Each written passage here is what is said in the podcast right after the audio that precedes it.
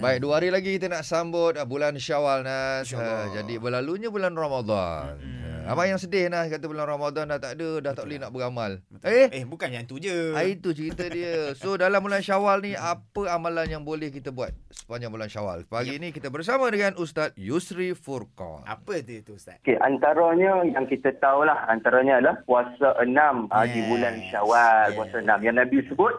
Barang siapa yang berpuasa Ramadan kemudian berpuasa enam pada hari bulan Syawal, Mm-mm. maka dia uh, berpuasa seperti setahun penuh. Hadis ni riwayat Muslim. Makna dia sambung enam lagi Mm-mm. selepas bulan Ramadan, maka Nabi sebut dia berpuasa setahun penuh. Yep. Uh, makna jangan kita lepaskan peluang ke masa ini. Mana selepas satu syawal, dua syawal tu kita sambung puasa enam.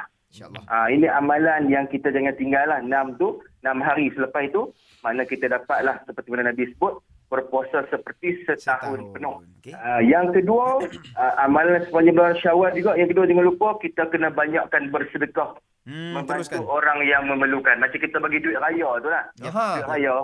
Ah, duit raya tu dia sedekah tu. Kalau tahun ni contoh macam Mawi ni tahun ni kita tak boleh nak pergi berziarah orang kan. Ah. Mana bolehlah kita transfer duit ke orang kan. Yang ketiga, menyambung hubungan silaturahim. Silaturahim. Ha, mungkin uh, tahun ni kita dapat ziarah tetapi kita boleh guna platform media sosial mungkin melalui WhatsApp, mungkin Facebook dan sebagainya maka kita mendekatkan hubungan silaturahim antara keluarga dan sahabat. Dan yang paling penting, Ramadan mendidik kita supaya menjadi insan yang terbaik, yakni Aidil Fitri kembali Ya. ke fitrah. Maka Ramadan yang mana kita buat amal yang banyak dalam Ramadan, maknanya kita kekal ke momentum. Yes. Bulan Ramadan tu kita bawa bulan Syawal. Itu kita paling penting sekali. Ya, itu Jangan bulan. Ramadan je semangat, bulan Syawal tak buat apa dah. Ya, itulah dia Ustaz. Ada setahun lagi nak hidup Ustaz. Ah, Hmm, betul saya. Ah, rogi, rogi.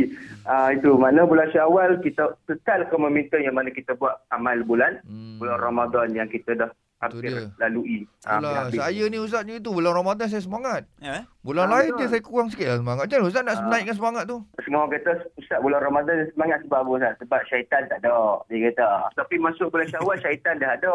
Jadi saya Hmm. pun tak semangat nak buat amal. Ah, ini Itulah. orang yang salah orang. It- Itu yang kadang saya confuse juga Ustaz. Uh, ada kata Oh. syaitan dari golongan jin dan syaitan dari golongan manusia. Eh. Maksudnya dia, dia dia berkawan dengan syaitan ni payahlah syaitan ada ke tak ada perangai pun sama dia syaitan ingat buat Oh, mana kan. oh, itulah dia. Terima kasih banyak. Ustaz.